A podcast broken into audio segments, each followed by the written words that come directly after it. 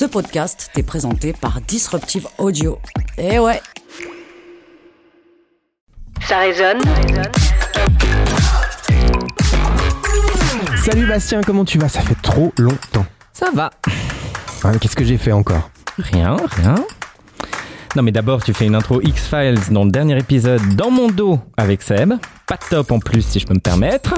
Et ensuite tu reviens de voyage et tu me rapportes même pas un petit aimant pour ma collection. Écoute, je, ouais, non, je suis désolé, j'ai oublié ce point de détail de ta personnalité originale.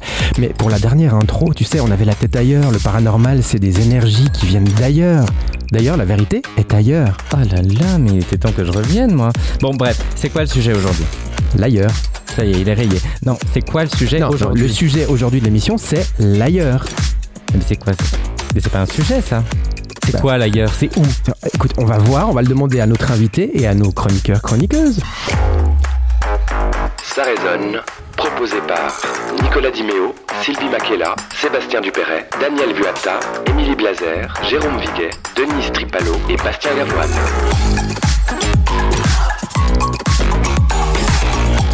Mais alors pourquoi partir aujourd'hui? Pourquoi pas lundi par exemple? Il y a les embouteillages, on s'arrête Il y en a pas en roule C'est tout Et oui, pour parler de ces envies d'ailleurs et de voyage, nous avons avec nous aujourd'hui la journaliste et éditrice, mais surtout grande voyageuse, Aude Pidou. Bonjour Aude. Bonjour. Aude. Bonjour. On parlera avec toi après le générique. Merci d'être là. Nous entendrons aussi le philosophe Colin Paliche qui nous éclairera à travers des capsules audio. Oui, et nos chroniqueurs vagabonds d'aujourd'hui qui sont... Eh ben oui, Bastien, malgré ses envies d'ailleurs et de quitter une charge familiale qui grandit à vue d'œil, il est toujours là pour nous et pour nous faire rêver avec sa plume acérée. C'est Daniel Vuata. Salut Waouh, l'énergie De quoi tu nous parles, Daniel, ce soir Mais déjà, je voulais dire que collectionner les aimants, c'est fabuleux. Et ça a un nom d'ailleurs. Je cherchais tout à l'heure. Et ça s'appelle mémomagnétiste. Donc Eh ben, tu, es, tu es mémomagnétiste. Je suis mémo Voilà. magnétique. Et moi, je suis pas mémomagnétiste, mais du coup, euh, je vais vous raconter pourquoi, euh, à l'infinitif, je reste. Rester, partir, pourquoi, voilà, comment, tout ça. Merci.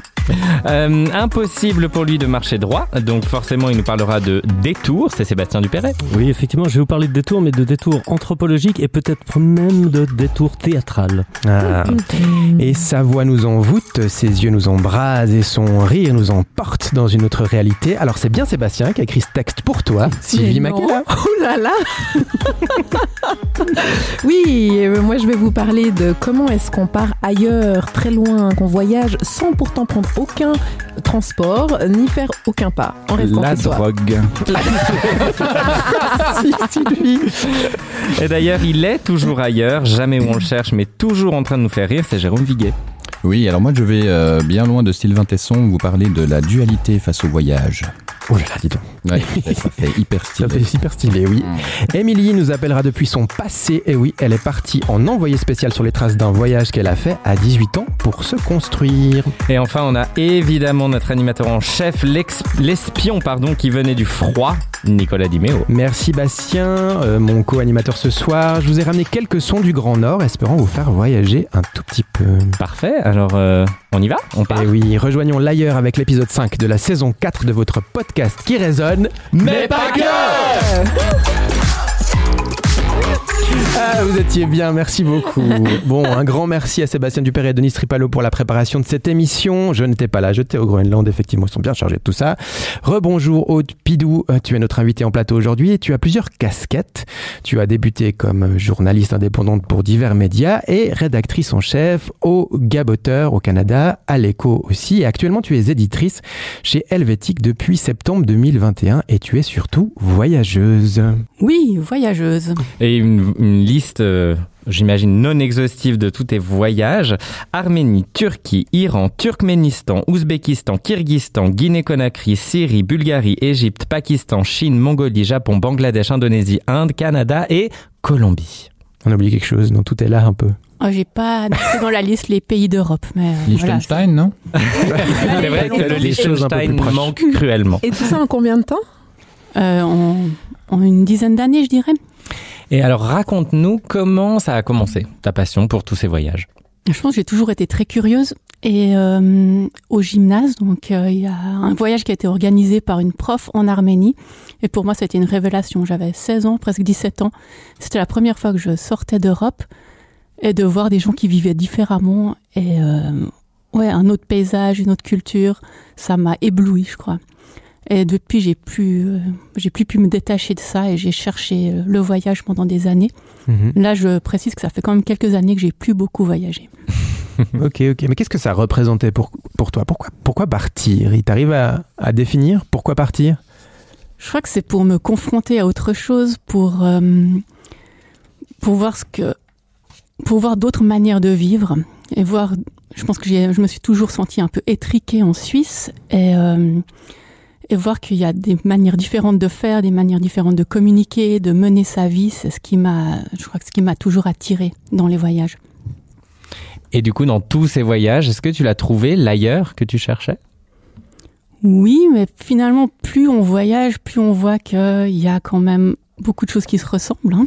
Mhm, mhm. Et euh, c'est peut-être pour ça que je ressens un peu moins le besoin aujourd'hui où je trouve l'ailleurs ici aussi. Ce que je trouvais pas dans- dans- quand j'avais 20 ans, je pense. Comment tu t'es organisé pour partir autant de, de fois en fait? C'était compliqué niveau, euh, mais je sais pas, même euh, tu vois organisation ou boulot ou ce genre de choses? Alors, je travaillais jusqu'à ce que j'ai assez d'économies pour partir. Alors, autant dire que ma LPP et tout ça n'est pas forcément euh, aussi bonne que quelqu'un qui travaille dans l'administration. Voilà. Mais euh, c'était un peu ça le principe. Ok. Et non, autrement, c'est très facile. Il suffit de, de vouloir le faire. Il faut vouloir le faire, donc Voilà. c'est ça. Mm. Et en fait, tous ces gens qui voudraient, qui ne, parlent, qui ne partent pas, tu penses que c'est juste une question de volonté, tu dirais, toi, d'après toi? Oui, ensuite, ça dépend euh, la situation familiale, bien sûr. hein. Moi, j'avais la chance aussi d'être étudiante pendant pas mal de temps, ce qui fait que je n'avais pas un, un loyer forcément. Enfin, j'avais pas d'engagement très fort. Ok, ouais. Donc, ça facilite. hein. Et comment tu vis ça aujourd'hui? Quelle, quelle forme a pris l'ailleurs pour toi si tu arrives à définir ça, c'est une question de Sébastien, c'est pour ça que c'est compliqué à répondre. ouais, ouais, toujours très intellectuel comme ça. C'est ma faute. Mais rassure-toi, juste après, il y a un philosophe qui va. Qui va... ça va être no pressure. Ouais, c'est bon, il va me mettre une claque là. Euh, je pense que maintenant je le trouve peut-être plus dans, dans la nature, dans la littérature aussi. Je me- je m'évade dans l'imagination. Et puis le, le besoin d'aventure, je le trouve euh, en allant courir dans la montagne, en, voilà, Ok, ouais, ouais. en allant à l'extérieur. Tu comptes pas repartir euh, prochainement? Euh, pas dans l'immédiat. J'ai deux enfants très jeunes et euh, Mm. ça me semble très compliqué là. C'est quelque chose que tu as envie de transmettre à tes enfants? Partir en voyage avec, avec eux? Oui, je pense. Ensuite, c'est compliqué parce que moi, j'ai jamais aimé les pays très touristiques ou trop bien organisés. Quoi. Le, le but pour moi, c'était vraiment de, de rencontrer les gens, d'être dépaysé aussi. Et avec des jeunes enfants, on a besoin d'un peu plus de sécurité. Je peux pas les faire dormir n'importe où, leur faire prendre des bus pendant 36 heures. Donc ça, ça limite un petit peu le, le nombre d'endroits où on peut aller. Mhm. Mais ils ont déjà, enfin le plus grand en tout cas, il a déjà envie de voyager, ça c'est clair. Ouais. Tu partais sac à dos, c'est ça? Oui, je partais sac à dos. ouais. Ouais. Il n'y avait pas de, de trucs organisés, c'était vraiment un peu. Non, tu avais quand même des étapes ou bien tu, tu partais un peu comme ça, à la one again, comme. J'avais des fois des étapes de, de pays, je savais dans quel pays je voulais aller. Mais ensuite, à l'intérieur d'un même pays, non, c'était euh, un Ah peu bon. les opportunités, les envies, euh, l'envie de découverte. Il y a un souvenir? Ou un souvenir, non, il y en a tellement. Ouais. Euh, mais je pense un pays qui m'a beaucoup touché, c'est le Pakistan. Ok.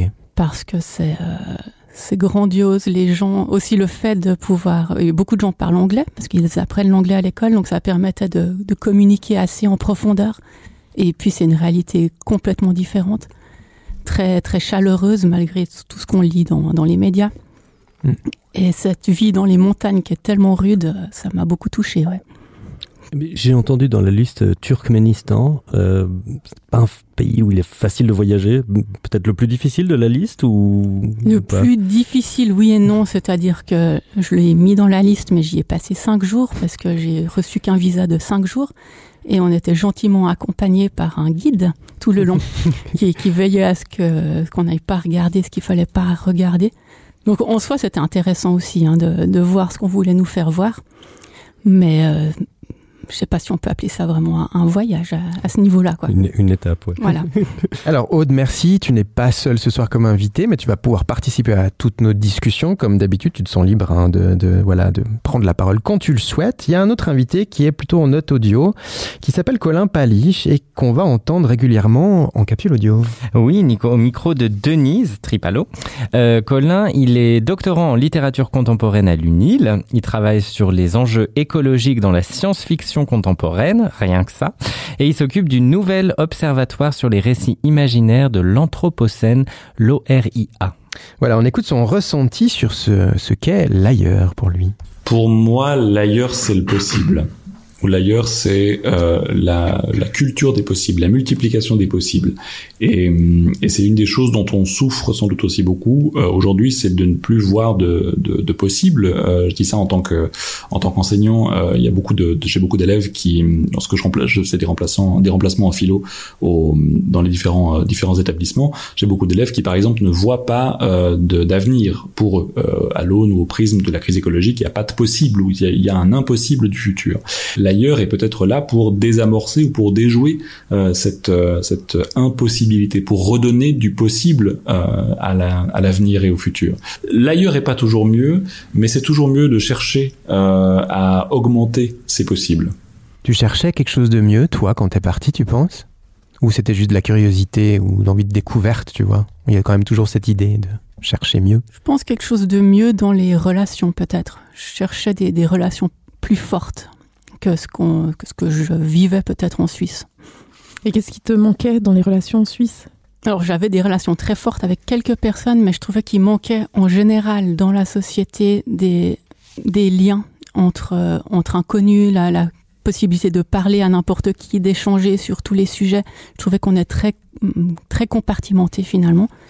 Et c'est quelque chose qui est en voyage, euh, mal par le fait qu'on est un étranger, qu'on vient d'ailleurs pour les gens, ça crée des, des, un sujet de conversation, des envies d'échange ouais. qui sont plus difficilement réalisables ici. Et qui sont aussi d'une certaine manière assez éphémères, non? Oui, oui, c'est éphémère, mais ça nourrit quand même parce que c'est éphémère, mais ça va en profondeur euh, sur un temps assez court. Puis ensuite, il y a des, des liens qui restent quand même. Hein. Il mmh. y a des gens que, avec qui j'ai toujours contact euh, 20 ans après. Alors, ils sont de moins en moins nombreux, mais ils existent encore. Daniel, tu avais une question? Oui, je, je, me demandais en écoutant Colin Paliche qui évoquait un peu en creux la, la crise climatique aussi ou d'autres enjeux comme ça. Toi, tu disais tu, tu voyages moins maintenant parce que aussi tu as des enfants, mais est-ce que il y a aussi quelque chose de l'ordre du monde qui a changé même sur une échelle de 10 ou 15 ans depuis que tu fais des voyages? Est-ce que tu te dis c'est pas pareil de voyager maintenant qu'il y a 10 ou 15 ans? Et toi aussi t'es pas pareil? Il y a un peu de ça ou pas? Oui, alors il y a, y a, de ça aussi, c'est-à-dire que quand j'ai mes premiers voyages, c'est au début des, des années 2000, et Internet, par exemple, était assez peu développé dans plein d'endroits, ce qui fait qu'on était vraiment, quand on partait, on partait pour de vrai. Et aujourd'hui, on peut pas voyager sans un téléphone, ou c'est compliqué parce que dans plein de pays, si on n'a pas de téléphone, on, on est un peu, euh, enfin, on peut rien faire, on peut pas prendre un bus ou autre. Et donc, il y a moins, on est tout le temps connecté. Et puis ça, ça, ça enlève un peu ce, cet élan du voyage. Mmh. Et puis je voyage un peu moins aussi. Alors j'ai toujours pris des transports terrestres. Euh, j'ai très peu voyagé en avion. Mais c'est vrai que les questions écologiques, le fait de prendre l'avion comme ça, ça me décourage de voyager. Mmh. Jérôme Est-ce que la majorité des, des, voyages que tu as faits, tu les as fait seul Non. Non, j'ai toujours été accompagnée. T'as jamais voulu être dans un rapport euh, seul? Moi, c'est vrai que c'est quelque chose qui me qui me questionne souvent au niveau du voyage, en fait. En fait, j'ai non. Alors, j'ai les voyages, j'ai toujours été accompagnée. Par contre, j'ai fait des séjours euh, longs en Iran et en Égypte seul. Et finalement, euh, et puis j'ai fait des petits voyages seuls, mais je trouve que c'est intéressant d'être accompagné parce qu'on a quelqu'un avec qui échanger. Aussi, j'ai voyagé en couple et ça, j'ai trouvé génial parce que ça m'ouvrait des mondes auxquels j'aurais pas eu accès. C'est-à-dire que par le biais de mon conjoint, je voyais le monde des hommes. Comme souvent, c'est très séparé hein, entre hommes et femmes. Et puis lui, par moi, il avait un, petit accès dans le monde des femmes. Et finalement, c'était enrichissant parce qu'on avait les deux. Tandis qu'en voyageant seul, euh, on, reste dans son propre monde. Et puis je trouve aussi qu'en voyageant seul, on a tendance à rencontrer euh, d'autres voyageurs et puis à rester ensemble ce qui finalement ça crée des, des nouveaux groupes et puis on est peut-être même moins ouvert aux, aux gens du, du cru, quoi, aux, aux locaux. Ouais, ouais. Parce que vous dormiez chez les locaux, c'est ça? Ou bien vous aviez quand même des hôtels? Tu vois, c'était- Alors ça dépendait. On a, on a dormi chez des locaux, des petits hôtels aussi. Des, bon, je sais pas si on peut appeler ça des hôtels. Mhm. Des fois, c'est vraiment des, des endroits assez peu fréquentables. Ok. Mais- Et ça, tu choisissais spécifiquement pour être au plus proche de la culture du pays où tu étais Ou bien euh, Alors quand on dormait chez des locaux, oui, on était toujours très contents. Ensuite, euh, je dormais dans les endroits les moins chers possibles. C'était Mhm. vraiment une question euh, financière beaucoup. Sinon, des fois, j'aurais bien aimé dormir dans des, dans des vrais hôtels. Un lit de temps en temps quand on est loin de chez soi, ça peut rassurer. Un lit et une douche, ouais, ça fait Et une bien. douche, une douche, évidemment. Euh, parfois, on a euh, envie de foutre le camp, mais on le fait pas. On se demande bien pourquoi, Daniel. Daniel Buata. Alors toi, Daniel, tu as choisi de parler de ton ambivalence vis-à-vis des voyages. Mhm. Avant l'émission, tu m'as expliqué que tu ressentais depuis toujours une attirance très forte pour l'ailleurs, et pourtant, eh ben, tu ne bouges que très peu. Alors quand tu regardes le film Into the Wild, par exemple, tu t'identifies autant à Christopher McCandless, euh, l'aventurier en quête d'absolu, qu'à sa famille restée à la maison. Pour explorer ce syndrome du voyageur fictif, tu as choisi d'écrire un texte intime. On t'écoute et on en parle après. Poser des cercles sur le monde, délimiter des airs, se rassurer, domestiquer. Partir des livres et des histoires, mon domaine, ma maison, pour dire comment je reste, comment je partirai peut-être, comment cette tension me nourrit. Me souvenir avoir décidé de lire tout ce qui a été écrit ici d'abord. Mettre comme condition à l'ouverture d'un nouveau cercle le fait d'avoir achevé le premier. Ne pas aller voir ailleurs, tant qu'ici il y a des choses à lire, à faire, mais dévorer des récits de voyage, être happé par les aventures des autres, dormir dans des mondes imaginaires, goûter constamment au lointain par procuration, comme un fruit défendu replacé dans son papier bonbon. Appliquer cette méthode au monde. Jurer à la ronde avoir des ailes, mais sentir les racines enserrer mes chevilles. Prétendre que tout tient dans le cercle, la question n'est pas le lieu, ce sont les gens, être depuis 20 ans avec la même personne et me savoir heureux, construire une famille au calme dans l'œil du cyclone, connecté avec l'hyperlocal malgré les hurlements de l'ailleurs, tisser les mailles de plus en plus fines dans mon territoire, devenir celui qui reste, ne plus y penser, jusqu'à ce qu'un soir, regarder ma fille faire pivoter la map monde comme une petite balle lumineuse. Sentir le désir monter en elle et de drôles de larmes en moi. Lui dire que c'est très vaste, oui, on n'en connaît qu'une part infime. On peut s'y perdre à essayer de tout voir. Non, je n'en ai presque rien vu. Oui, c'est à tout le monde. C'est à elle si elle veut, mais ça n'est pas si simple. En attendant, elle peut le lire, le monde. C'est plus commode, il déborde des pages de la bibliothèque et c'est souvent plus vrai qu'en vrai. Être ici comme je pourrais être ailleurs, être moi comme je pourrais être toi, être dans ma vie comme je pourrais tenir dans la tienne, ici dans mon corps plutôt que là dans le tien, avec tes yeux, tes envies. Être né quelque part, comme disait Maxime Le Forestier, qui en l'occurrence est né ailleurs que moi. Être né quelque part et trouver ça con. Ne n'est-on pas forcément quelque part? La question n'est-elle pas plutôt de savoir où l'on commence à vivre? Écrire une chronique à l'infinitif et trouver ça approprié. L'infinitif, c'est ouvert, indéterminé. L'infinitif, c'est non conjugué. Ça veut dire que ça peut changer, que je peux changer. Comprendre que ce concept, l'ici, est un poisson pilote. Ici, c'est une petite épingle bleue qui me colle au basque et teinte ma réalité d'une réconfortante couleur. Ou que j'aille, voilà que cela devient ici parce que c'est moi qui vis, c'est moi qui suis, et alors tout le reste reste l'ailleurs. Terre à redécouvrir, brouillard à fendre, coin de rue qui débouche sur un antipode, exotisme d'un marronnier. D'abord les pages d'un livre en cercle concentrique, prudemment, c'est bien plus rassurant. Et puis un jour se mettre en route, aller voir ailleurs si j'y suis et puis se dire cesser d'avoir besoin d'écrire, de lire, ne plus rien inventer ou alors seulement à l'infinitif futur, le mode que je cherche encore. Serant là où je suis, étant enfin complet. Merci Daniel, mais pour conclure, tu as une question pour notre invité, mais avant ça, tu voulais donner une petite euh, référence qui t'est tombée dessus en écrivant ce texte. Oui, c'est vrai, bah, en écrivant ce texte euh, assez, assez sincère comme ça sur effectivement mon ambivalence à partir ou pas, ces tiraillements un peu comme ça, euh, teintés de romantisme littéraire, je me suis rendu compte que ce texte était venu à l'infinitif et en fait, Euh, alors l'infinitif futur n'existe pas en français, hein. par contre dans d'autres langues oui, par exemple en latin. Euh, par contre, je suis tombé sur un philosophe français un peu par hasard que je connaissais pas du tout et je voulais en parler un peu comme on se donne des références. Donc il s'appelle Emmanuel Fournier, il est décédé l'année passée, donc il est français et c'est le père de ce qu'on appelle la philosophie infinitive.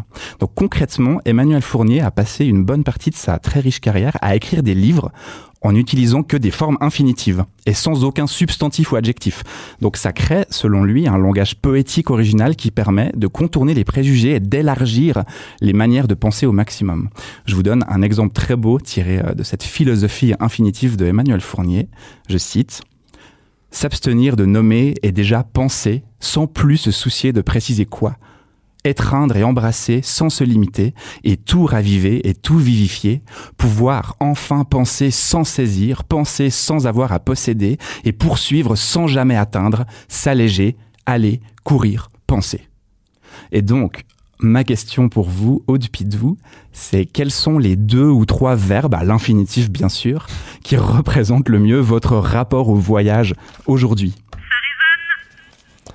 Vous avez, vous avez 4 heures. Vraiment, ça pourrait être une. Ou à l'infinitif futur, si tu veux. Alors, à l'infinitif, oula. Non, l'infinitif, c'est la question, c'est la partie facile de la question. Trouver trois verbes. Euh, je pense que c'est rêver, sentir. Et le troisième, j'en mets deux, apprendre à connaître, en fait. Vraiment, c'est. Rêver, sentir et apprendre à connaître. Mhm. C'est ce qui t'intéresse dans le voyage euh, aujourd'hui, si tu revoyages et si tu continues à voyager? Oui, je crois que c'est euh, là que, ça que je me situe, plus ou moins. Mais, euh, Et puis, qu'est-ce que, ce, que, ce que fait le voyage sur toi? Parce que finalement, on a parlé de, de la découverte, des rencontres, de l'échange, mais est-ce que ça te transforme? Est-ce que ça, ça te déconstruit, te défait?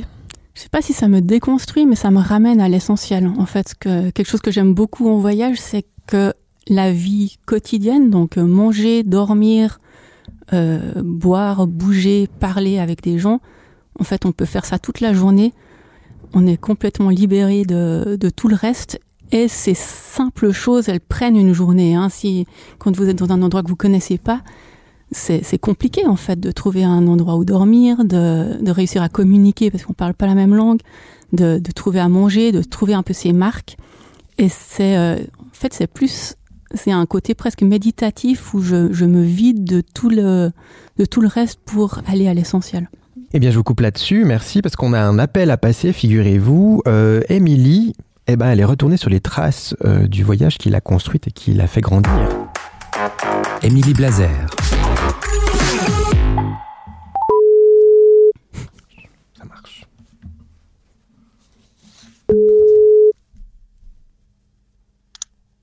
Allô Ah, Émilie, ah bah, tu souhaitais ah, nous faire part d'une expérience fondatrice de ta vie aujourd'hui depuis Paris, c'est ça? Oui, exactement, Nico. Alors, euh, je trouve que, le territoire, hein, tout comme euh, les parfums ou la musique, eh bien, ça, aide à se souvenir, à revenir à la base de sa propre mémoire.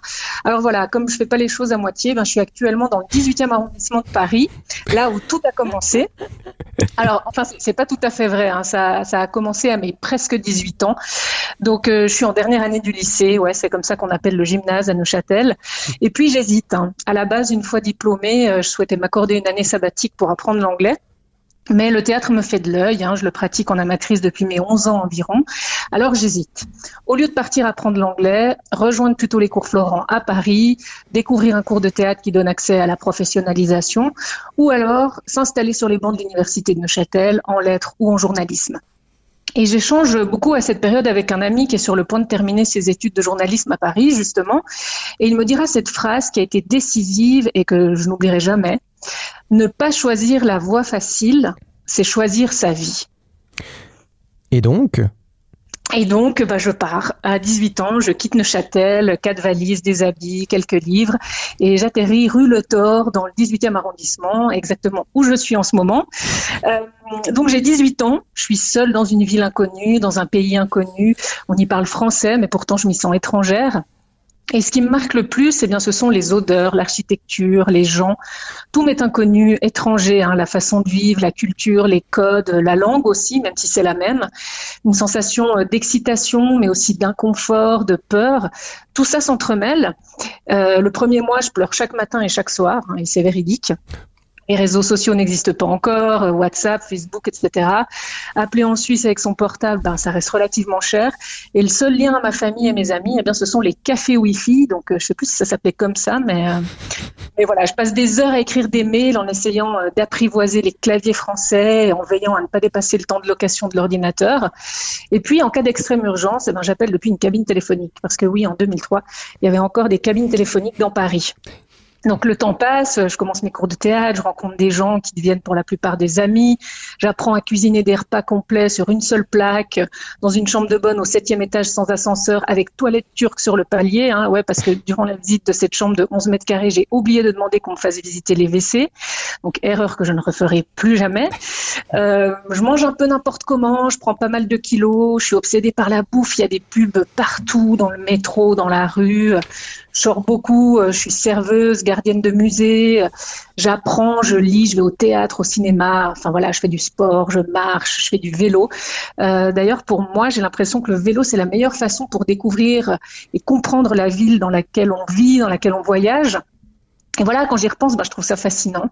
Et j'imagine que ça doit être pareil dans d'autres régions du monde, cette posture de, voyageurs, voyageuses, de primo-arrivants, arrivantes. Et, et, quand tu penses à cette période de ta vie, loin de chez toi, qu'est-ce que, qu'est-ce que tu te dis? Ben, je me dis qu'à 18 ans, on est encore euh, super jeune, c'est hyper tôt. Et puis je me dis surtout que c'est l'un des plus beaux choix que j'ai fait jusqu'à présent. Et, je remercie cet ami hein, qui m'a dit cette phrase et ma famille aussi qui m'a encouragée dans cette démarche. En fait, j'ai tellement appris, je me, suis construite littéralement hein, dans cet acte du voyage, de l'ailleurs. Je suis devenue la femme que je suis aujourd'hui. J'ai osé prendre le risque, dépasser mes peurs, mes doutes. Et puis ça m'a non seulement permis de me construire, de prendre conscience de qui je suis et de ce que j'avais envie et pour ma vie, mais aussi d'interroger mes liens à un territoire. Parce qu'en étant loin de chez soi, de son lieu de naissance, de vie, bah c'est là qu'on prend conscience de la chance qu'on a ou pas de venir d'où l'on vient. Ça resserre, enfin en tout cas pour moi, ça a resserré mes liens et l'amour que j'avais pour ma famille, pour le territoire qui m'a vu naître. Et puis ça m'a aidé à trouver l'endroit où je souhaite vivre aujourd'hui. Alors euh, vraiment, j'encourage toutes les personnes qui hésitent, qui doutent à partir. Oui, ça fait peur. Oui, c'est inconfortable, l'inconnu, l'aventure. C'est bien plus complexe que de la simple excitation, de la joie ou du bonheur. Mais qu'est-ce que ça fait avancer?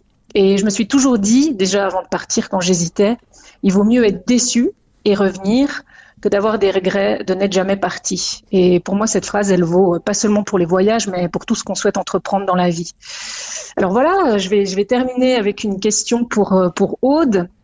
Vous qui êtes euh, revenu vous installer en Suisse après avoir tout plaqué, quel est votre lien au territoire? Merci Émilie, reste le temps de la, de la réponse avec nous, Aude. Je pense que j'ai un lien assez sensoriel avec le territoire où pour moi, la, Suisse, c'est des odeurs. C'est l'odeur du lac, par exemple, que je trouve qui est très importante pour moi. C'est euh, l'odeur de, la montagne. C'est aussi les liens familiaux. C'est ça, notamment après le Canada, qui m'a encouragé aussi à, revenir en Suisse. En ayant eu un enfant au Canada, Mmh. En, étant seule, enfin le, une petite famille au, au Canada, j'ai réalisé combien c'est précieux aussi d'avoir euh, des oncles, des tantes, des grands-parents, tout un clan qui peut, qui mmh. peut être là pour soutenir. Ouais, okay. Donc c'est un peu ça, l'essence et, et les liens familiaux. Je pense que c'est assez juste. J'ai l'impression que le ici, pour rejoindre aussi Daniel Old, je crois pas qu'on est très concentré sur le, les limites géographiques, sur le territoire, mais je crois que le ici, il est aussi constitué des, gens qui nous entourent, du, réseau social en fait, et que le lieu, oui. C'est important, oui, c'est déterminant, mais je, je, pense que ce qui est le plus déterminant, peut-être qu'on aurait un autre rapport avec l'ailleurs si on, on, on, on, migrait avec euh, toute sa clique Ouais. Bah alors là, je reviens sur un truc que moi, on m'avait dit sur le bateau où j'étais là au Groenland euh, coincé, où il y avait effectivement un capitaine et puis une seconde, enfin son second, mais je dis seconde parce que voilà, c'était vraiment une fiche de dire seconde, même si dans la marine c'est compliqué de dire seconde, enfin c'est seconde. Ils m'ont quand même dit, c'est ce exactement ce que j'ai dit, moi ça me manquait à un moment donné, j'avais envie de rentrer parce qu'il y avait les gens qui étaient autour de moi, ils m'ont dit, ouais, mais tu sais, tu vas tisser des liens, enfin moi je tisse des liens avec tous les gens que je rencontre peut-être trois semaines, c'est autant fort, voire plus fort, euh, je ne pourrais jamais être à un seul endroit avec ces gens là que je connais. Et puis ils m'ont dit, mais c'est parce que j'en ai le pied marin, et puis peut-être que toi t'as le pied terrien, tu vois. Donc ils m'ont dit ça.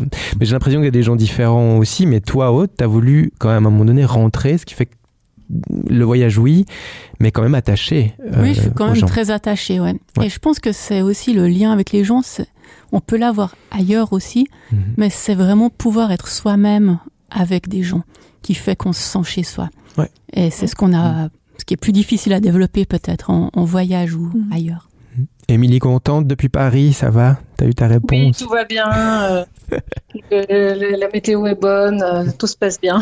Bon, très bien. Eh bien, merci beaucoup. On te laisse là euh, à tes occupations. Tu vas faire quoi maintenant? Euh, bah, je vais aller manger, je pense. Je vais aller me faire un petit resto. euh, Allez, Voilà. à Paris. Allez, des bisous. Je pense bien à vous. À bientôt. À bientôt. Ciao, Émilie. Ciao. Au-delà du territoire, parce qu'on en parle beaucoup, mais au-delà du territoire, Colin Paliche, notre philosophe du jour, il parle de projet dans tout voyage, dans tout ailleurs. Euh, tout comme l'a identifié Émilie dans sa chronique d'ailleurs, un voyage c'est quelque chose qui nous fait, mais aussi qui nous défait. On écoute Colin Paliche. La manière dont l'idée de l'ailleurs résonne euh, en moi, euh, c'est peut-être au travers d'une, au travers d'un mot, au travers d'un concept qui est le, le concept de projet. C'est aussi une manière de toucher à une des, des caractéristiques, à mon avis, fondamentales de l'être humain, qui est euh, le fait que nous sommes des êtres de projet.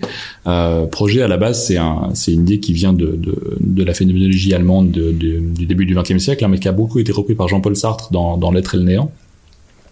Euh, en disant bah en fait nous sommes en tant qu'êtres humains nous sommes des êtres jetés dans le monde. Nous sommes euh, c'est la Geworfenheit euh, euh, nous sommes des êtres jetés dans le monde c'est-à-dire que nous existons dit Sartre avant d'être. Nous existons avant de nous définir comme euh, des êtres euh, nous ne sommes pas déterminés. Nous appartenons à la contingence à l'arbitraire des choses qui arrivent dans le monde. Et de fait nous avons à choisir à choisir d'être ce que nous pouvons être.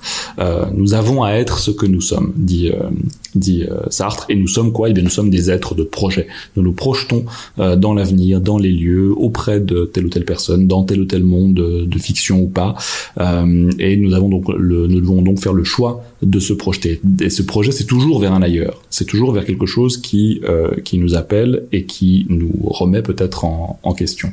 Euh, et tout le voyage donc tout voyage pour moi tout ailleurs commence avec cette idée de de projet. Euh, c'est un peu à la base comme ça en ce sens le, le comme le rire le voyage est vraiment le propre de de l'être humain puisque il appelle au projet il y a un dialogue entre euh, l'ailleurs vers lequel on a l'ailleurs qui nous attire et, et nous-mêmes.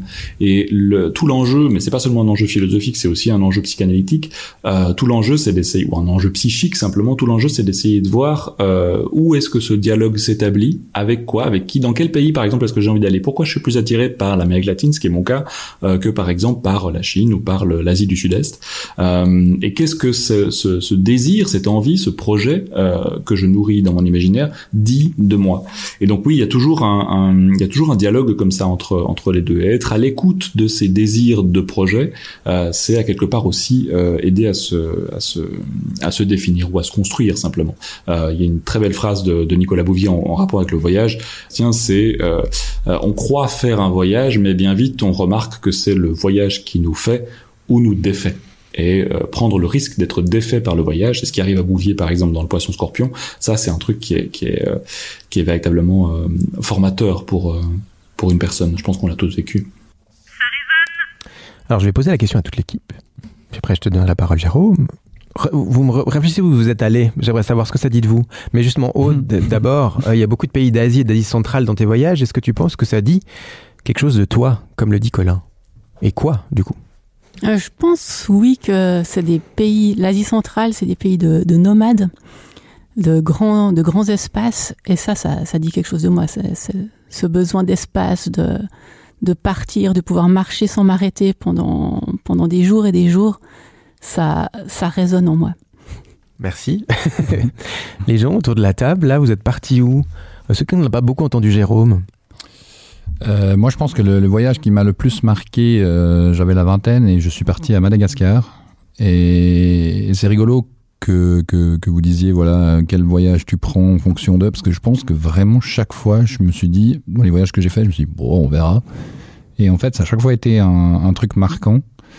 Et, et Madagascar, je pense qu'il y a vraiment, quand, quand il dit euh, ça fait ou ça défait, je pense qu'il y, y a eu un petit truc qui s'est défait aussi, parce qu'en revenant ici, il y a plein de choses que j'ai rencontrées là-bas, que j'ai vécues là-bas, qui m'ont apaisé sur des choses que j'ai pas retrouvées ici. Et, et je trouve intéressant aussi de pouvoir se dire que des fois le voyage, ça te crée une espèce de non-zone où t'es pas forcément à l'aise nulle part. Je sais pas comment expliquer quoi. Il y a, parce que je suis, suis d'accord avec toi, Aude, que la Suisse pour ça est hyper compliquée au niveau du lien, au niveau des gens. Et puis il y a d'autres choses qui sont hyper euh, hyper rassurantes et hyper euh, entraînantes, mais il y a peut-être un manque de vie sur certaines choses. Et du coup, je suis toujours un peu euh, dans un entre-deux. Sébastien. Euh, ouais, bah, bon, bah, moi, c'est les Cévennes, hein, toujours. Oui. Je sais pas. Mais est-ce que ça dit sur moi, c'est que. Qu'est-ce que ça pendant- dit sur toi Ouais, pendant, bah, pendant longtemps, c'était un truc d'enfance où mes parents me disaient qu'on allait là-bas, puis c'était en fait une blague, on allait chaque fois ailleurs, donc on- j'y allais pas.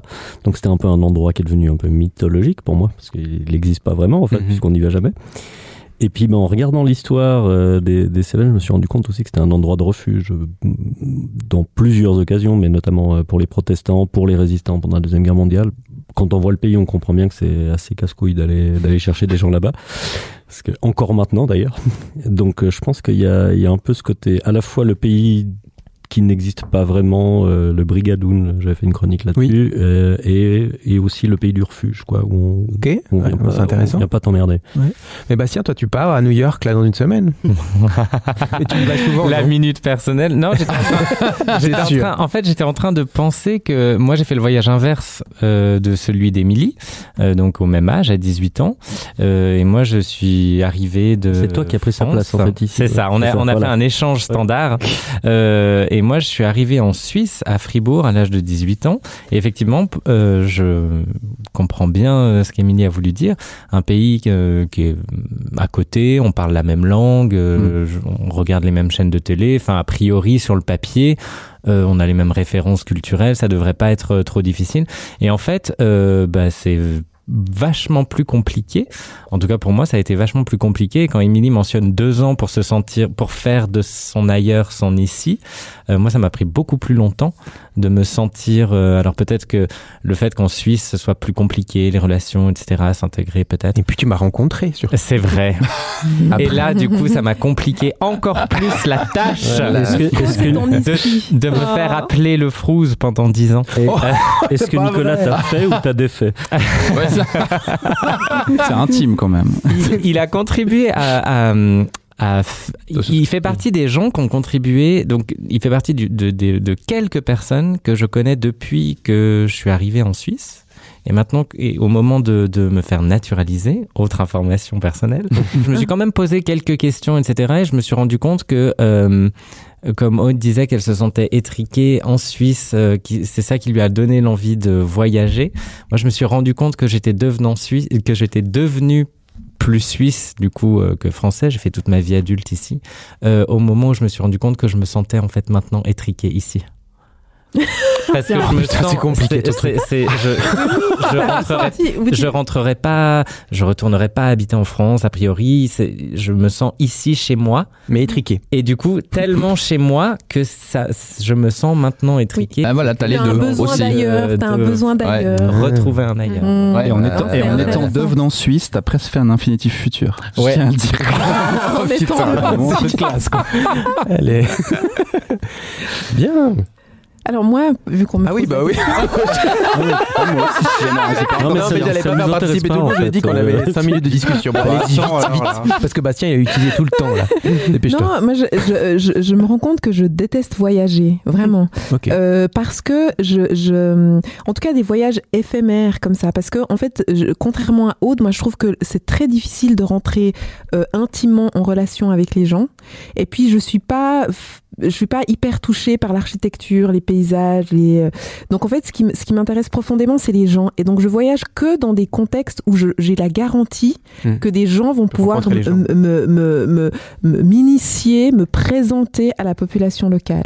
Donc finalement, les, les voyages que j'ai faits sont des voyages sur le continent africain, d'où sont mes, mes origines, et où ça a toujours été lié à un projet d'études, de visite familiale, euh, etc. Ok, intéressant. Ah Bah, du coup, euh, on finit avec Daniel, vu qu'on a fait le tour de bah, moi, j'ai déjà un peu dit, je suis pas beaucoup parti. J'ai jamais quitté l'Europe, pour de vrai. Ah ouais. Euh, c'est un fun fact. Mais je suis un peu jaloux de toi, Nico, parce que ça te fera peut-être une transition sur le Groenland, je sais pas. Non, mais un de mes pays de rêve, c'est le Groenland, vraiment. C'est vrai Oui, Ah ouais. mais vraiment. Enfin, moi, je suis fasciné par le Nord, de, de manière générale. Ouais. Mais alors pourquoi? Euh, T'arrives à dire? Parce que moi, j'arrive à dire pourquoi je suis fasciné par le Nord maintenant, je pense. Ouais, euh, de lecture probablement, vraiment quoi. Enfin, les trucs que je lisais quand j'étais gamin, les contes, les trucs, euh, les trucs du Nord, les Jack London et tout ça. Ouais. Non, vraiment. Et par contre, ben, j'ai- le Groenland, c'est tellement devenu mythique même dans ma tête. J'ai écrit des textes là-dessus et tout qu'en fait, je vais jamais y aller parce que ça va complètement, euh, tu vois, pas déçu. correspondre à ce que j'imagine. C'est vraiment très fantasmé en fait. Il paraît qu'il y a des maisons pour 5000 balles. Oui, j'ai acheté une maison à 5000 francs, c'est pas cher. Il n'y a plus de neige par contre maintenant. Ouais, encore, si, si. Un petit moment. Si, si, beaucoup. Oui, Si, oui, si, il y avait beaucoup. 15, euh, il y avait 40 cm de banquise, donc oui, oui, il y avait encore de la neige. Ah, il y a un petit reste. Bon, à part ça, pour choisir. Tu me demandes pas, euh, moi Ah, toi, c'est le Groenland, t'as dit que t'étais. J'en parlerai après quand t'as ma chronique, effectivement. Vas-y, Bastien. Bon, mais pour rejoindre certaines destinations, parfois, il faut faire un petit détour. Et il y en a un qui est champion pour ça, c'est Seb. Sébastien Dupéret, Donc toi, Sébastien, tu nous proposes de faire un détour. Oui, parce que pour moi, l'ailleurs, c'est toujours lié à l'anthropologie et plus exactement au détour anthropologique. L'ailleurs en anthropologie, c'est l'étape obligatoire qui nous permet de mieux disséquer nos sociétés, de mieux nous comprendre nous-mêmes. On va ailleurs pour se faire surprendre, choquer, déranger par des pratiques qui ne sont pas les nôtres. Et cet état de surprise est très compliqué à atteindre dans nos sociétés parce que leurs codes sont ancrés en nous. Tout chez nous nous semble naturel. Mais en allant dans d'autres sociétés, d'autres pays, ou simplement à la rencontre de l'autre, on va être surpris par des coutumes qui apparemment diffèrent des nôtres. Mais t'as des exemples concrets? Alors oui, on va, on va parler d'inceste. Hein Prenez l'exemple. c'est un tabou, c'est un tabou qu'on retrouve dans énormément de cultures. Bah, les rares exceptions concernent la plupart du temps des familles royales, hein, comme les pharaons en Égypte ou le Parti socialiste lausannois. Mais euh, je vous pose la question pourquoi l'inceste est-il interdit? Si je vous pose cette question, bah, vous allez probablement me répondre que c'est parce qu'on s'est aperçu avec le temps que quand tu couchais avec ta sœur, ça faisait des enfants bizarres. Bon, mais on observe que le tabou de l'inceste, dans certaines civilisations, il dépasse largement le cadre familial. Certaines relations sont tabous alors qu'il n'y a aucun lien de parenté qui pourrait poser des problèmes de consanguinité. C'est donc que le tabou de l'inceste a plus de sens que juste le risque génétique. De ces détours par l'ailleurs, on a tiré des interprétations sur le rôle de ce tabou dans nos sociétés, notamment que s'interdire les membres de son clan comme partenaires, c'est permettre des unions plus ou moins pacifiques avec d'autres clans et donc solidifier le lien social. Mais pour faire ce détour, bah, il faut trouver des sociétés qui sont pas comme les autres. Et puis avec la mondialisation, tout ça, ça devient compliqué. Heureusement, il n'y a pas que l'anthropologie qui permet ce détour par l'ailleurs. Il y a un autre domaine qui m'est cher et qui propose tout ça dans un fauteuil tout près de chez vous. Allez, dis-nous, c'est quoi? Bah le théâtre. Ouais, aller au théâtre, c'est voir des gens habillés différemment qui parlent bizarrement dans un décor étrange. Et tout ça, bah ça va provoquer le rire, la tristesse, la peur parfois, bref, tout ça, ça nous choque. Mais cet ailleurs, au coin de la rue, nous permet lui aussi de remettre en question nos évidences, de nous confronter à une, al- à une altérité étrange sans risquer de se prendre une flèche sur l'île des Sentinelles. C'est même le but du théâtre de l'absurde, hein, de mettre en place des raisonnements qui ne tiennent pas la route et qui en deviennent ridicules pour qu'on en arrive à se remettre en question, que ce soit individuellement ou en tant que société. Et je pense qu'on a besoin de cet ailleurs-là, de ce dépaysement qui nous réveille et éclaire nos habitudes d'une lumière nouvelle. Donc voyagez, allez au théâtre, faites des détours et laissez-vous surprendre par l'ailleurs. Oh. Mais Netflix, ça fait ça aussi, non Et voilà. C'est une manière de mieux se comprendre, l'ailleurs, Seb? Ouais, peut-être, ou, ou en tout cas, de, de- comme je disais, de remettre en question les évidences, c'est-à-dire les choses qui nous paraissent naturelles et, et- et qui ne sont plus des questions. Je sais qu'il y avait, j'ai pas pris l'exemple, qui est un autre vieil exemple d'anthropologie, euh, du, des Maasai qui tuent des lions. Déjà, un, parce qu'ils ne le font plus, et deux, parce que je trouvais que c'est un exemple tellement cliché et que j'avais pas envie de me taper tous les bouquins sur la culture Maasai pour être sûr de pas dire des conneries. je voulais être un petit peu réglo, donc voilà, mais voilà, c'est un des trucs, c'est, ah, tu vas là-bas, ouais, ils tuent des lions là-bas, mais nous, on n'a pas ça. Bah si, on a le permis de conduire, on a, euh, on a le- les examens euh, ou des choses comme ça qui sont aussi des rituels de passage euh, à l'âge adulte. Euh, soit dit en passant, j'ai quand même fait un tout petit peu de recherche. Ils font des Jeux Olympiques maintenant. Ils arrêtent de tuer des lions. Merci pour cette précision. Daniel suis après ça avec quelque chose à dire. Ouais, non, alors transition elle est plus dure. du coup. non, mais j'ai- j'aimais bien, euh, j'aimais bien ta façon de relier à l'art ou au théâtre, par exemple. Et ça me faisait penser qu'en en littérature, par exemple, alors oui, l'analogie avec le voyage, elle est très facile, on peut s'évader par les mots, blabla. Mais en fait, c'est même plus que ça, c'est même lié à la narratologie, par exemple. En fait, euh, la plupart des grands récits qu'on connaît, c'est des récits de voyage, et puis ils sont à prendre au sens plutôt métaphorique la plupart du temps. Euh, On peut en citer quelques-uns. Là, je sais pas, Bilbo le Hobbit, c'est le petit compagnard qui bouge pas de chez lui, qui va être amené sur les routes de la Terre du Milieu euh, et qui va se transfigurer de plein de manières. Euh, Il y a même un truc qui s'appelle maintenant bah, Le Voyage du héros. C'est un bouquin qui s'appelle comme ça en anglais et qui explique les étapes normalement. Et Colin nous en parle dans quelques minutes. Et je l'ai coupé l'herbe sous les pieds, ça fait plaisir. C'est bien, tu le présentes.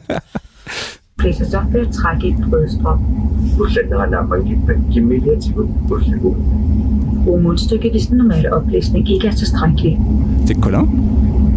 C'est pas Colin. Qu'est-ce que c'est, à votre avis Une langue du Nord.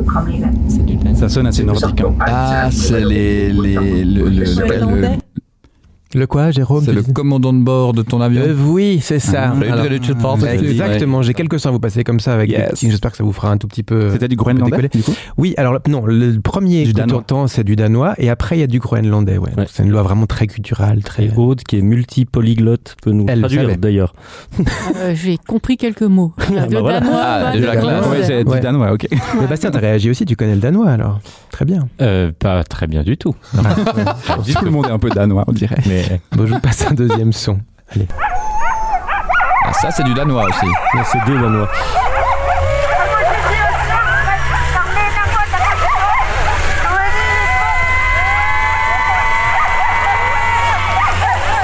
C'est une motoneige avec des loups. C'est pas des loups. Ouais, tu disais quoi, Jérôme? Les chiens. Il y a des, c'est des loups, non? Ouais, voilà. Alors on a eu la chance de participer le tout premier, enfin de voir le tout premier jour, non deuxième jour on était là-bas, une course de chiens de traîneau.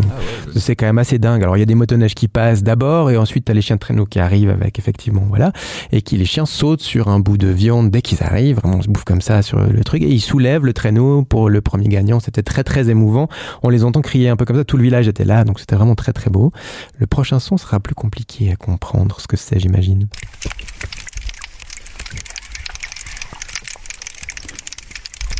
C'est un truc en lien avec la glace, la mer gelée, un truc comme ça. C'est une foule qui applaudit, mais très, très petite. très tout doucement. Les icebergs qui fondent. Ouais, il y a tout ça. quelque chose qui cuit. Là, vous êtes sous l'eau. Vous êtes sous la banquise. Euh, merci à Alice pour son micro, d'ailleurs. Et Sous la banquise. Sous la banquise. Et vous entendez, du coup, les le- la banquise qui craque, les petits... des icebergs qui bougent. Et effectivement, le- la glace qui fond. Donc, c'était assez cool. hein. Et il y avait des bruits un peu animaux en plus ou je rêve, non? Non, c'était c'est- vraiment que du, du Ok. grincement. De oui. Ouais, alors on voit pas beaucoup d'animaux là-bas vraiment parce que euh, du coup il y avait des loups et puis des corbeaux. En hiver c'est vraiment un peu vide. Mais c'est où là-bas t'arrives? C'est grand le Groenland quand Alors même. moi j'étais sur la côte ouest. J'étais à Siat, euh, qui est vraiment plutôt ouest euh, sud, sud-ouest, un peu plus ou moins comme ça. On va dire. On va pas monter tout au nord. Et je voulais quand même vous dire un tout petit mot sur tout ça, sur l'ailleurs de là-bas, parce que cet ailleurs, eh bien, il ressemble de plus en plus euh, à ici. Alors il y a eu l'arrivée des missionnaires, hein, luthériens qui ont changé les croyances des Inuits, les Danois qui ont annexé le pays et créé des villes, même si les Groenlandais ont maintenant un gouvernement indépendant. Euh, les Danois ont amené la technologie, euh, des produits euh, qu'on peut appeler mondialisés. Euh, et pour la faire courte, les lois sur la chasse aux phoques, à destination des Canadiens qui chassaient d'abord le phoque pour les, enfin les bébés, les peaux de bébés surtout, euh, uniquement pour sa fourrure, et ben du coup ça a ébranlé le système de commerce des Groenlandais qui, depuis plusieurs centaines d'années, vivaient de la chasse et faisaient tout avec les animaux marins, nourriture, outils, habits chauds, etc. et vivaient en équilibre, assez en équilibre avec la nature. À la place maintenant, on leur fait manger des fruits et des légumes d'Espagne, du bœuf d'Argentine, des poules françaises amenées par bateau après des voyages de plusieurs semaines. On sent que ça te touche, ça, Nico. Oui, parce que j'ai beaucoup parlé, euh, donc j'ai parlé avec, avec, avec beaucoup d'habitants de là-bas et euh, eh bien, je sentais une sorte de perte de culture et un dépérissement euh, de ces gens-là. Euh, mais pour revenir à nos sujets, euh, ma question à l'invité, on parlera peut-être de tout ça après, c'est d'abord celle-ci. Est-ce que tu as trouvé quelque part dans tes voyages, Aude, des lieux encore préservés, préservés de toute mondialisation? Probablement pas, non. J'avais un espoir. Ouais, Ouais, dit oui, elle va, elle va nous dire un truc en stand, je sais pas. Alors, c'est vrai qu'en Guinée-Conakry, mais c'était en 2001, 2001, je crois, ouais, en Mhm. 2001, on est allé dans un village une fois où c'était, il y avait pas de plastique, il y avait rien, que c'était, c'était extraordinaire, parce que ça avait donné l'impression que c'était entièrement préservé, préservé de, de la mondialisation. Mhm. Mais ensuite, je je peux pas dire que ça l'était vraiment, mais il y avait un côté où on voyait pas toute la pollution, en tout cas tous les produits qui venaient de Chine ou tout ça, ça, ça donnait l'impression d'être, d'être encore euh, comme avant. Mais C'est quelque chose qui un village. qui te rend un peu. Toi, t'aurais voulu découvrir des, des endroits un peu préservés ou ça t'a rendu un peu triste ou en fait c'est comme ça et puis on peut rien faire. Enfin, disons que je pense que si Nicolas Bouvier avait voyagé aujourd'hui, il n'aurait pas appelé ça l'usage du monde, mais l'usure du monde. Mhm. Parce qu'on on ressent que le, le monde est, est usé. Et c'est vrai que ça se mondialise. Alors, il y a, il y a- ça dépend beaucoup des, des couches sociales aussi. hein. Je pense qu'il y, a- il y a toujours un- une, ouais, certains, certains groupes sociaux qui vivent euh, comme, comme des Occidentaux, d'autres qui ont une vie euh, tout à fait différente. Donc, on, on- on trouve toujours d'autres manières de vivre, mais c'est pas, c'est pas aussi net que ça a pu l'être autrefois, peut-être. Daniel, oui. Ouais, sur le Groenland, là, pour revenir, ça m'intéresse. non, mais ça m'intéressait sur ce que Oui. tu disais de, ok, euh, la définition d'un gros bateau qui amène des fruits et légumes un peu absurdes dans un pays. Il n'y a pas que le Groenland, quoi. Même la Suisse, a- dans une moindre mesure, on pourrait aussi faire cette critique-là, tu vois. Je me Euh, demandais, est-ce qu'il n'y a pas une partie, moi j'avais lu pas mal de trucs sur les jeunes Groenlandais, Groenlandaises, par exemple, Mhm. qui n'ont pas forcément choisi de naître là-bas, et qui disent, bah, nous aussi, on veut avoir un téléphone portable, regarder Netflix, Ah oui, et bah, évidemment, ils l'ont tous. hein, le Ah, justement, mais est-ce que c'est Ouais. pas en fait aussi comment je sais pas comment dire ça, peut-être vous pouvez m'aider, mais euh, de- d'essayer de vouloir les laisser dans leur espèce de. je pense c'est pas ça que je dis. Ce, ce qui a- ce que tu, dans ce que je trouve intéressant dans ce que tu dis, c'est que ça nous renvoie au fait que les premiers voyageurs ont été des gens qui ont voulu soumettre d'autres personnes et qui ont voulu ex- exploiter Mhm. les terres. C'était Oui. pas des voyageurs romantiques qui allaient pour la beauté des paysages. Et c'est ce que c'est ce que cette histoire dit et qui est, qui est Mhm. dramatique, c'est que finalement, on, on- les premiers voyageurs, souvent européens, sont allés dans ces terres pour soumettre les, les, les gens et, et la terre. Mhm. Et en fait, on a jugé les cultures des gens sur la capacité des hommes et des femmes sur les lieux de vie à soumettre la terre. Et on a hiérarchisé les cultures parce que on se disait, mais nous, on arrive à soumettre la terre, on arrive à aller contre le naturel, donc c'est mieux que ce que ce que ce que Mais je comprends bien ce que tu dis. mais vu que l'histoire elle est faite, malheureusement, on n'a pas aussi, enfin, ils ont pas le droit Alors c'est ça, c'est ça un peu le problème, c'est que l'histoire est faite comme tu dis. Alors déjà pour amener des choses là-bas, c'est très c'est beaucoup plus compliqué qu'en Suisse hein, quand même. Mhm. Il y a le bateau, il met beaucoup plus de temps. Il y a pas toujours des bateaux. Enfin c'est vraiment compliqué. Mais surtout moi j'ai rencontré des familles qui vont encore chasser ou qui en l'occurrence vivent encore en harmonie un tout petit peu avec ça et qui euh, qui ont dû obligatoirement changer leur façon de faire. C'est-à-dire qu'ils ont été obligés. C'est pas comme s'ils voulaient, tu vois, comme tu disais avec Mhm. les smartphones. C'est qu'ils ont été obligés parce que, euh, effectivement, avant, ils vendaient une peau 100 dollars, ils la vendent plus que, plus que 10.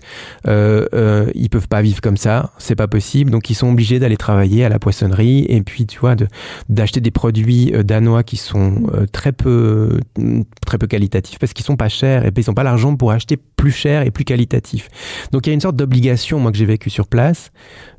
qui n'est pas choisie, vraiment. Et ça m'a un peu attristé, effectivement, à ce moment-là, quoi. Après, les jeunes, forcément, ils ont envie. Je de crois que juste d'interroger peut-être que Odell a un avis là-dessus aussi, mais sur le, le, en tant que nous, touristes occidentaux, etc., le désir d'authentic- d'authenticité qu'on espère retrouver quelque part et un peu la, la déception qu'on a forcément automatiquement en disant ah c'est quand même moins bien qu'avant. Et, et c'est aussi un peu le propre de chaque génération de le penser quand on se rend dans un endroit. euh, Mais je pense que pour moi, l'authenticité et le développement, quoi, le développement, ce qu'on appelle le développement ou un certain niveau de vie, c'est pas la même chose. C'est-à-dire que c'est pas, moi, je prends souvent cet exemple par rapport euh, aux, euh, aux- aux émissions de gaz à effet de serre où on sait que plus on consomme et plus le niveau de vie d'un Suisse ou d'un Américain, c'est c'est pas possible pour pour la Terre. Puis on parle toujours du Béninois qui lui, ah là là, il produit Mhm. zéro CO2. On n'est pas en train de dire que le Béninois ou le Groenlandais euh, doit rester à son niveau de CO2. Il faut qu'on trouve un équilibre. Il faut que lui aussi puisse avoir euh, accès à un certain niveau de développement. Peut-être que c'est le, le, le, le smartphone ou, ou je sais pas où, où se situe ce, ce niveau de développement. Mais c'est- c'est- l'authenticité, pour moi, ça a à voir avec la culture, avec Mhm. cette culture qui a été brimée. Et ça, ça c'est autre chose. C'est-à-dire que c'est- on peut, pour moi, on peut être authentique et avoir un smartphone. Mais et c'est là où, où, je- où je pense qu'il y a quoi, qu'il y, a- il y a quelque chose, il y a un nœud. Quoi. C'est juste l'authenticité. Moi, je pense que c'est une question de, de choix, vraiment, comme tu dis, euh, Sylvie. C'est c'est pas le développement, mais c'est de choisir ce qu'on veut, euh, comment on veut vivre sa vie et de pouvoir le faire. Parce que souvent, dans, au Groenland ou dans d'autres euh, régions les, les gens ont pas du tout le choix, comme tu le disais. Mhm, mhm. On- ils mangent, ils vont manger des chips parce que ça coûte moins cher que, je sais pas, que du phoque euh, séché peut-être. Ouais. C'est pas forcément un choix, même s'ils aiment bien les chips aussi, comme tout le monde. Hein. Mais euh, c'est c'est vraiment, on, on leur impose, enfin le, le système euh, Oui, mais- néocolonial leur impose quand même énormément de choses. Ouais. Ouais, mais ce que je trouve un peu étonnant, c'est que même si je suis d'accord avec vous, en fait, c'est la même chose dans tous les pays. Je veux dire, pour moi, la Suisse, elle a aussi perdu euh, des parties de son identité. Euh, en fait, on a tous ça en ce moment. Le traumatisme est moins radical. Oui, je pense mais que c'est- ça. L'évolution se fait euh, euh, sur des années. Là, on parle de. Ça a été quand même assez C'était violent. hein. rapidement. ouais. Non, mais en Suisse, il y a des traditions qui sont perdues et ça fait très longtemps qu'on n'a plus volé l'or des Juifs. qu'on- Des choses qui étaient constitutives On est en de- train de prévoir. de notre identité. Ça, je vais couper, ça.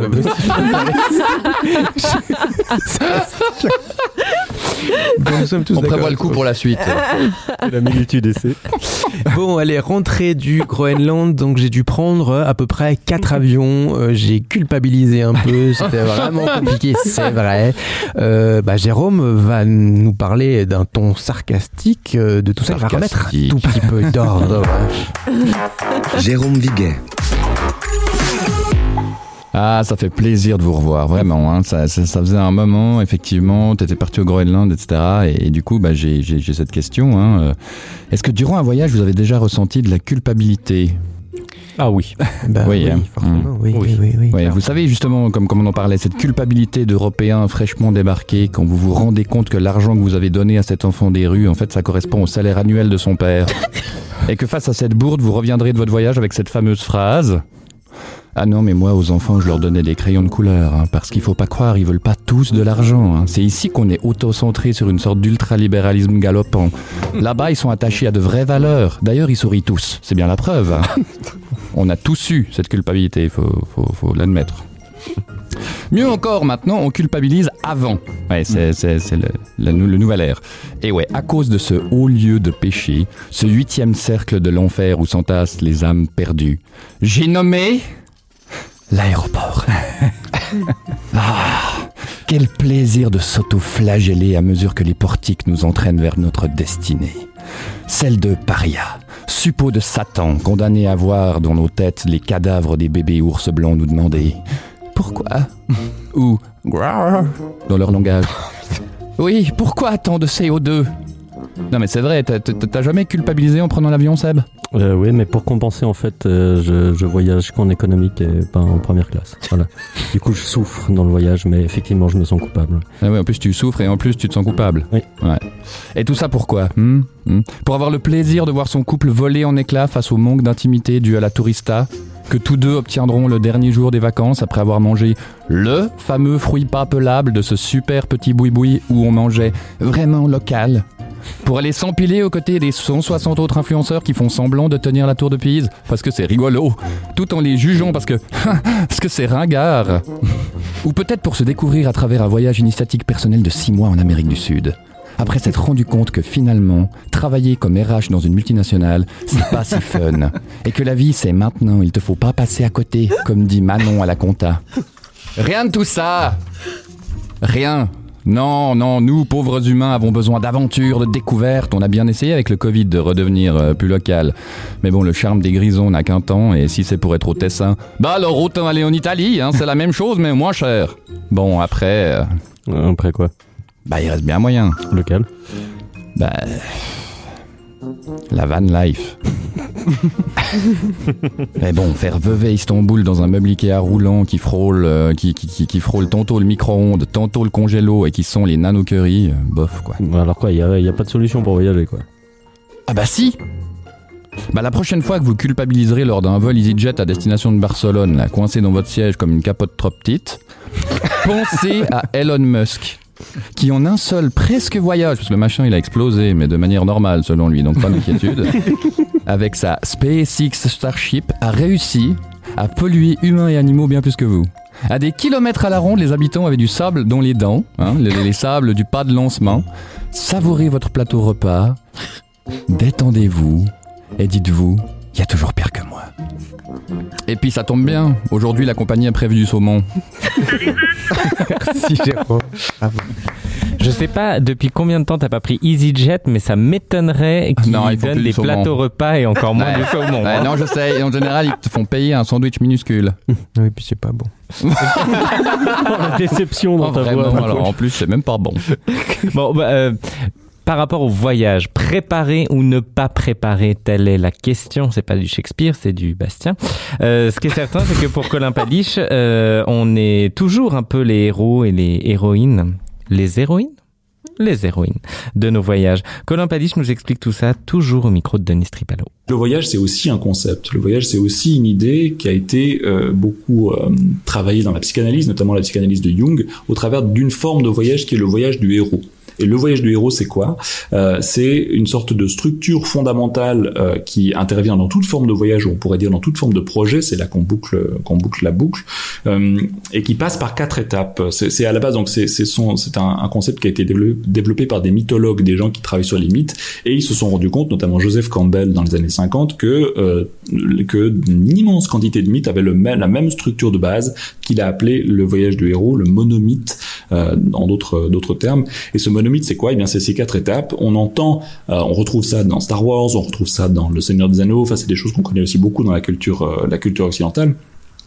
Euh, c'est un héros une héroïne qui tout d'un coup entend l'appel de l'aventure et se met en chemin pour suivre cet appel, se euh, rencontre un ou une mentor qui va l'aider à développer ses possibilités au, au fil de ce, de ce voyage. Ensuite, se confronte à des épreuves, euh, ce que Campbell appelle la confrontation avec les abysses. C'est- Ça peut être des épreuves intérieures, ça peut être des épreuves extérieures ou des épreuves intérieures, et revient ensuite dans sa communauté d'origine pour euh, rapporter son savoir et pour faire grandir, pour faire mûrir sa communauté, Euh, et pour éviter justement que la communauté soit précis- soit confrontée à des événements qui la qui la détruisent. Donc, euh, et ce faisant, il devient aussi un, un héros ou une ou elle devient une une héroïne, ça s'applique aux deux aux deux genres. Euh, et cette idée du voyage du héros, eh bien, elle, elle s'applique euh, à, à tout le niveau. Lorsque j'apprends un instrument de musique, par exemple, j'entreprends une forme de voyage du héros. Tiens, j'apprécie beaucoup les Rolling Stones, j'apprécie beaucoup euh, Keith Richards, par exemple, et bam, je veux apprendre le, la basse, appel de l'aventure. Je prends des cours, donc je, je vais auprès d'un mentor qui va me- m'enseigner les rudiments de la, de la basse ou de la guitare. Euh, peut-être que je vais avoir mal aux doigts, peut-être que, en tout cas de prix abord, peut-être que du coup mon, premier- concert ça se passera mal, les gens vont me huer, au contraire ils vont m'applaudir et du coup je serai donc confrontation avec les abysses, avec le, le- le risque du, du concert. Et puis ensuite, lorsque plus je- j'apprendrai à, à jouer de la guitare, plus je pourrai eh bien euh, égayer mes amis, mes soirées, euh, euh, appo- apporter quelque chose fondamentalement à mes groupes euh, d'amis puisque je serai devenu euh, guitariste. J'aurais parcouru ce voyage du héros, je serais, euh, j'aurais, euh, euh, je serais arrivé au bout du chemin pour en entreprendre un autre. Bah, voilà la définition du storytelling. Exactement. C'est ça. C'est ça. Le voyage Oui, oui. marketing. Et voilà. Mais est-ce que tu as rapporté quelque chose, toi, Aude, quand même? Aux gens. Enfin, les gens, ils t'ont, je pense, sauté dessus quand tu reviens chaque fois de tes. Ou bien te demander, ah, c'était bien, pas bien. Ou ils sont jaloux, plutôt, tu vois. Ou... Ils sont, ils sont intéressés, mais c'est difficile de leur raconter quoi que Ouais, ce soit, en bon. fait, parce que, hum, ouais, parce qu'on peut, on peut, ouais, on peut donner quelques faits, quelques anecdotes, mais finalement on raconte rien. Donc j'ai toujours eu beaucoup de mal à Mhm. raconter mes voyages. Est-ce que tu ramenais des souvenirs Ah ouais, c'est ce que je voulais demander. Euh, non. Des magnets. Des aimants. Oh, avec les aimants. Comme en voyageant avec un sac à dos, euh, ça laisse assez peu de place pour. euh, Alors des fois, dans, à- au dernier endroit où je me trouvais avant de rentrer, acheté un, un petit truc, un bol ou, ou quelque chose. Mais non, j'ai pas une maison envahie de souvenirs de, de voyage, loin de là. Puis est-ce que tu envoyais des cartes postales? Ah oui, c'est la grande, très tendance. peu, seulement à mes grands-mamans.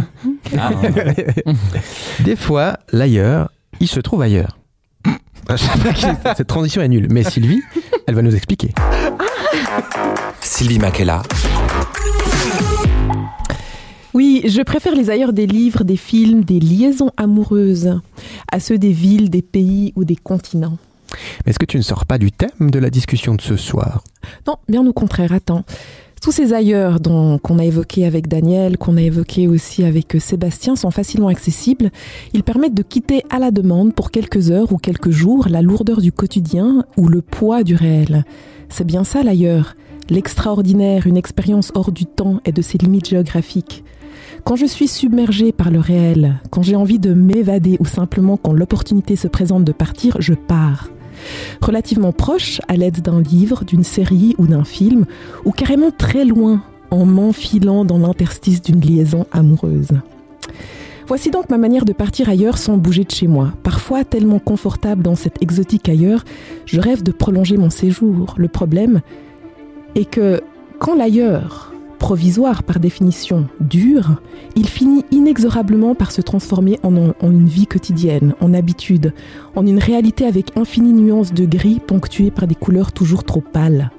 Les couleurs pastel sont douces, belles et réconfortantes. Cependant, elles manquent de panache, de puissance et de chair face aux couleurs vives et flamboyantes de l'ailleurs. Aussi, la tentation est grande de passer d'ailleurs en ailleurs pour le kick de la passion, parce que l'herbe est toujours plus verte ailleurs, parce que c'est parfois en partant qu'on se rend compte de la préciosité de son pays natal, de la mère patrie. Vous vous souvenez de l'homme avec lequel je couche deux fois par semaine, une semaine sur deux Le vaudois, réalisateur de films documentaires qui explore avec grande intelligence, sensibilité et une extrême poésie les réalités des autres. C'est un ailleurs qui s'est transformé en terre de résidence rassurante, soutenante, une terre qui manque dans le port d'une existence tumultueuse et me protège des tempêtes et des marées hautes. Pourtant, depuis quelques mois, l'envie de mettre les voiles me démange. L'appel de l'ailleurs me chatouille. Il prend la forme de beaux hommes qui me ressemblent et me rassemblent. Ils sont artistes révoltés, politiquement engagés. Ils maîtrisent le verbe et m'abreuvent d'une verbe exaltée. Ils promettent l'idée de l'amour, de son concept, de sa beauté, sans s'encombrer de sa matérialité. Un voyage passionnant au pays de la nudité où l'on visite à la main les montagnes, les plaines et les cascades corporelles, où on mange des glaces au parfum de peau, où on passe des journées à l'horizontale à se dire des mots d'amour, où le temps passe trop vite quand les corps sont enlacés et trop lentement quand les corps sont séparés. Un pays à des kilomètres de la vie conjugale, des agendas partagés, des lessives, des listes de courses, des repas et de l'organisation familiale. Alors que faire? Passer d'ailleurs en ailleurs tel un fragile papillon léger et délicieusement libre ou s'enraciner quelque part comme ces arbres majestueux, forts et sages de plusieurs centaines d'années. L'instant éphémère puissant ou la durée stable et rassurante. La passion ou l'amour. L'ici ou l'ailleurs. Telles sont les questions que je vous pose, chers camarades de Ça résonne. Ah, mais tu il fait chaud ailleurs. Ah Il putain. fait tellement chaud dans cet ailleurs. Caliente. Ah, c'était beau, c'était beau. Bon, qui me répond alors Passion ou non? Ou stabilité? Enfin, j'ai- conseiller Sylvie. Mais les deux. Ah bah les deux, Ouais, les deux. forcément. Arrêtez, Ouais, mais pas Moi, la même depuis que personne je alors. suis devenu suisse, j'ai dit que je me sentais à l'étroit, étriqué. Alors euh, la passion, évidemment. Mais les- les deux, ça semble logique, mais c'est, tu vois, les deux, c'est les deux en même temps. Tu c'est peux pas les deux avoir l'un les deux en après même temps avec l'autre. la- C'est très longtemps un, très longtemps l'autre. C'est ça qui est un peu compliqué à trouver, non moi, je, je, je m'oppose au, fait, au fait de forcément opposer ces deux choses, comme si on pouvait pas les retrouver dans une même personne. Ah, Ça c'est beau. Ou dans un même pays. Ça me- ça Elle t'écoute en ce moment, Sylvia, c'est ça Non, parce que tu sais bien que nous ne sommes pas diffusés. Personne ne nous écoute. C'est- c'est- C'est dans ta tête, Nicolas. Non, mais qu'est-ce qu'on dit à Sylvie alors? Parce que cette personne-là, eh ben, elle pourra plus être la Mais qui personne. tu viens de rompre en direct encore. Oui. Alors, j'ai fait lire, j'ai fait lire, j'ai quand même fait lire. Ah, non, tu l'as fait valider. Non, non, j'ai- Non, c'est pas toi, c'est pas toi. il, me, il me dit, mais il me dit, mais tout le monde va croire que je suis cocu. Non. C'est bien de préciser, non, non. je dis, mais en fait, c'est. On s'en fout. Non, Oui, Non, oui, mais on s'en je vais, je vais C'est rien révéler ce fout. soir. On s'en fout. C'est pas ça l'important. C'est ce- cette tension, cette envie. C'est ce- comme tu disais. Des fois, on est, on, on- on a tellement besoin Mhm. de se casser. Mais Mais ce, que, ce que- ce que tu, ce que tu décris là, ça, re- ça ressemble à un fixe de junkie un peu. Enfin, non, mais oui. C'est à la, oui, mais à la le- Riponne aussi, je cherche toujours un ailleurs. Non mais est-ce que non mais C'est est-ce souvent que les toilettes, est-ce que hein. est-ce que à un moment donné il n'y a pas vraiment quand quand je je, je de la vie est d'une certaine manière difficile à vivre vraiment mais non non mais Et tu veux dire qu'on a besoin de ça aussi que je pense euh, qu'il y a besoin de ces ailleurs, de, de ces interstices. Il y a besoin de s'échapper. Je crois que ça, ça fait partie de la vie. Je crois que c'est c'est un peu une illusion que de penser. Alors après, il y a ceux qui vraiment physiquement partent, mais je pense qu'on a tous besoin d'une certaine manière et toutes besoin de, de s'évader. Autrement, c'est insupportable en fait. La soupape Ah oui, imagination. mais le rêve et l'imagination, c'est le, le propre de l'humain, de toute façon. C'est ce qui nous différencie de la majorité des animaux. mais là, elle parle pas du rêve et de l'imagination. Ah bah si, de Ah pouvoir bah s'évader Euh, t'as avant de passer Ouais, à l'acte. Oui, mais avant à- de passer à, à la fin, il y aura un acte. Tu veux dire, toi, qu'on peut se satisfaire du fantasme et ne pas exécuter le fantasme Non, mais c'est l'étape euh, préalable. Mais Sylvie, dans ton histoire, quand tu racontais avec ton réalisateur de, de film documentaire euh, lausannois, je continue. Oui, oui, non, qui est actuellement au milieu du rêve. en fait, est-ce que- est-ce qu'on peut dire, est-ce qu'on peut que dire que toi, tu as en fait vécu sort avec Melgar. Non, mais- Chut. tu sais. Mon Dieu, il est grillé. Est-ce que, est-ce qu'on peut, est-ce que tu fais aussi, euh, ben, avec la discussion qu'on a eu auparavant sur le voyage, par exemple physique ou territorial, tu, tu peux faire la comparaison toi entre, tu l'as trop exploré et t'as- c'est aussi ça que tu fais en fait ou pas? Tu t'es trop habitué à lui, donc c'est devenu ton pari pour euh, Elodie, euh, Emily, pardon, ou c'est tu vois ce que je veux dire?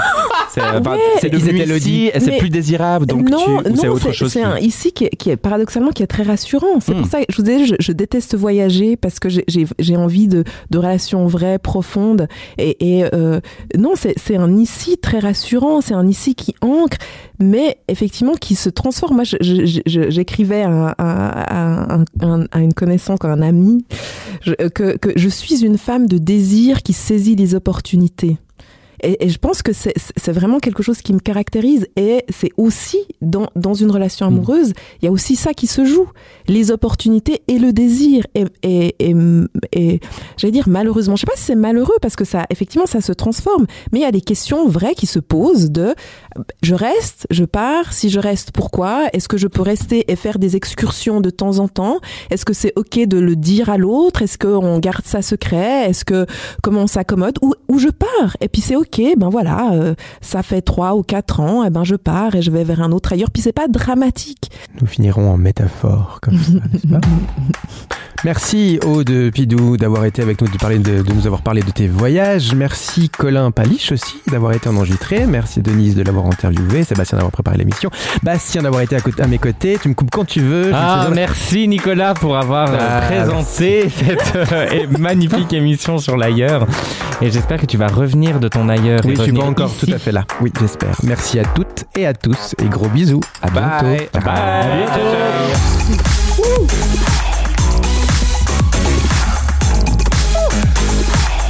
Ça résonne, le podcast qui résonne, mais pas que. Oui, c'est un peu long, 1h25. C'est légèrement Ouais, un je me suis dit aussi qu'on s'en.